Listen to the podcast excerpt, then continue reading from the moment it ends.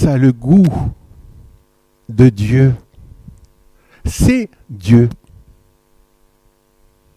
C'est-à-dire que en mendiquant la parole, c'est-à-dire en en mangeant, en en faisant notre nourriture, eh bien, le Seigneur non seulement nous enseigne, mais féconde la terre que je suis. Il féconde la terre de mes frères. Il féconde la terre des autres. C'est-à-dire que sa parole prend chair. Et quand je vois le frère ou la sœur, eh bien, c'est la parole de Dieu qui a pris chair. De manière parfois maladroite et jamais de manière totale. Aucun d'entre nous ne sera le Verbe de Dieu. Il n'y en a qu'un. C'est-à-dire il n'y a qu'un seul Seigneur. Mais à travers la mendication de la parole de Dieu, eh bien, je commence à vivre ce qu'on appelle les mœurs de Dieu. C'est-à-dire, je commence à vivre ce que Dieu m'enseigne. Au départ, je boite. Parfois, j'arrive même pas à marcher. Je suis comme un enfant à quatre pattes. Et puis, petit à petit, j'arrive à, me tenir debout. Parce que la parole, eh bien, elle prend de plus en plus de sens, de couleur. Elle devient une force intérieure. C'est pour cela que le Seigneur, dans l'Ancien Testament, ne cesse de répéter, écoute Israël, écoute. Et que Jésus, dans l'évangile d'aujourd'hui, je ne sais pas si vous l'avez entendu, il dit, ils ont reconnu que ma parole, elle est vraie, et ils l'ont gardée, c'est-à-dire ils en, ils en ont fait une nourriture pour eux. Nous avons écouté la parole. Nous avons entendu des mots. Il s'agit maintenant de laisser cette parole faire son œuvre en nous. Et puis, il y a l'autre table, celle de l'Eucharistie, celle où nous avons déposé du pain et du vin. Qu'est-ce que c'est que ces pauvres offrandes?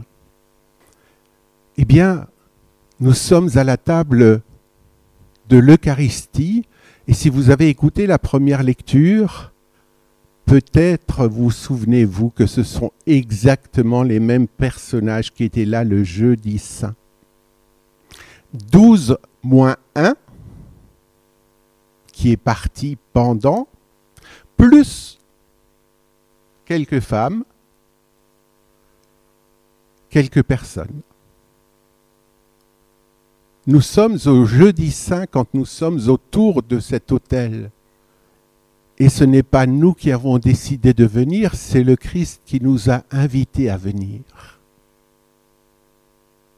C'est lui qui nous a dit, j'ai préparé pour vous ce qu'il faut. Allez donc, vous trouverez un homme portant une cruche.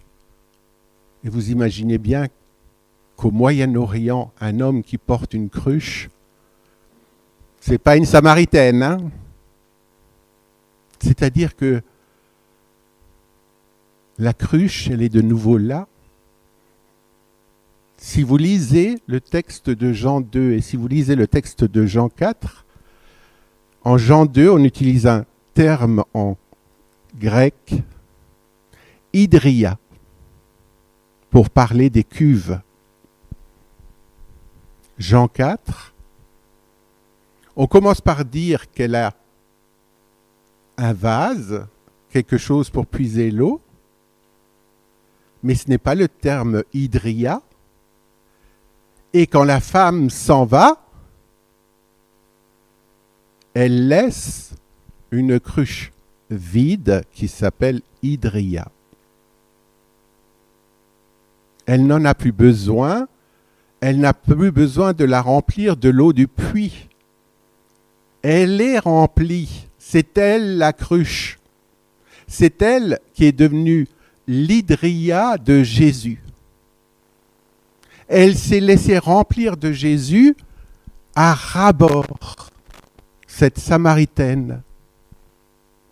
Et elle s'est tellement laissée remplir de Jésus qu'elle est partie partager, partager l'eau qu'elle a reçue, cette eau vive, cette eau de Jésus qui a rempli sa vie. Elle qui était vide au départ, elle était pleine. Et elle a partagé cela avec les autres. Le soir du jeudi saint, Jésus a décidé de nous remplir de lui, comme la Samaritaine. Ils ont accueilli la parole, certes, mais ils sont encore vides. Alors Jésus va décider de livrer sa vie entre leurs mains, dans des apôtres. Et va prendre le risque de se déposer dans des cruches fêlées, fendues, c'est-à-dire des, cruches humaines. Et ce signe qui va prendre le pain et le vin de la fête de Pâques, c'est pour dire, je me donne à toi, je me dépose au cœur même de tes creux, de tes vides, de tes fentes je me dépose au, fond de ton puits, je me dépose au fond de ta cuve, je me dépose partout en toi. Et je ne le fais pas seulement pour toi, je le fais pour les frères et j'ajoute les sœurs. C'est-à-dire, je me dépose de la même manière en chacun. Et c'est difficile parce que quand je regarde l'autre, je vois surtout, j'allais dire quelque part, ce qui m'empêche de voir l'Eucharistie en lui. Et regardez bien, nos regards sont tellement bien faits que quand on a fini de communier, et dans certaines communautés, je remarque ça de manière très étonnante, c'est que quand je me promène, j'allais dire, quand je remets Jésus au sein du tabernacle, les gens regardent Et j'aimerais tant qu'il regarde. J'aimerais tant qu'il reconnaisse Jésus s'étant déposé dans l'autre. Et la fraternité, c'est de reconnaître Jésus s'étant déposé dans l'autre. C'est pour cela que il nous faut la foi pour voir. Et tous les évangiles nous disent qu'il faut la foi pour voir, c'est-à-dire que un signe sans la foi, il ne dit rien. Et avant que ce pain et ce vin deviennent le corps et le sang du Christ, nous venons de professer la foi. Je crois en Dieu, le Père Tout-Puissant, etc. C'était peut-être que des mots, mais c'est plus que des mots, c'est la foi qui va permettre de reconnaître le signe qui est célébré. Et maintenant, j'en appelle à votre foi. Les gestes que je vais faire, les signes que je vais vous montrer, ce n'est pas une hostie et un calice, c'est Jésus.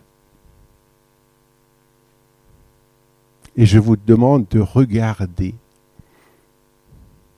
c'est-à-dire de voir.